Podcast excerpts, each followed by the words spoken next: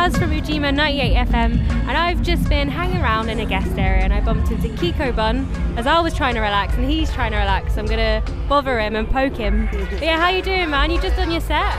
Yeah, I'm really well, thank you. Yeah, just did my set. It went really well. I had loads of fun, and you know, I'm starting to see sort of growth in people knowing the music, and um, it's, it's incredible. But yeah, man, having a really good time. Going to stick around.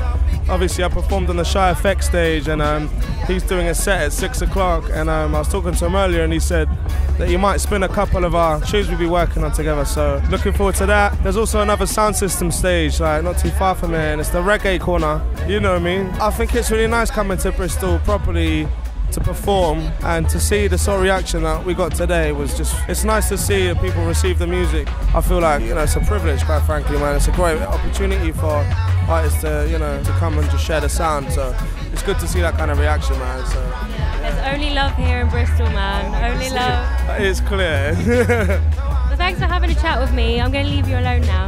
Good, no Do your problem. thing. thank you so much bless Was pick up the mic before time flew,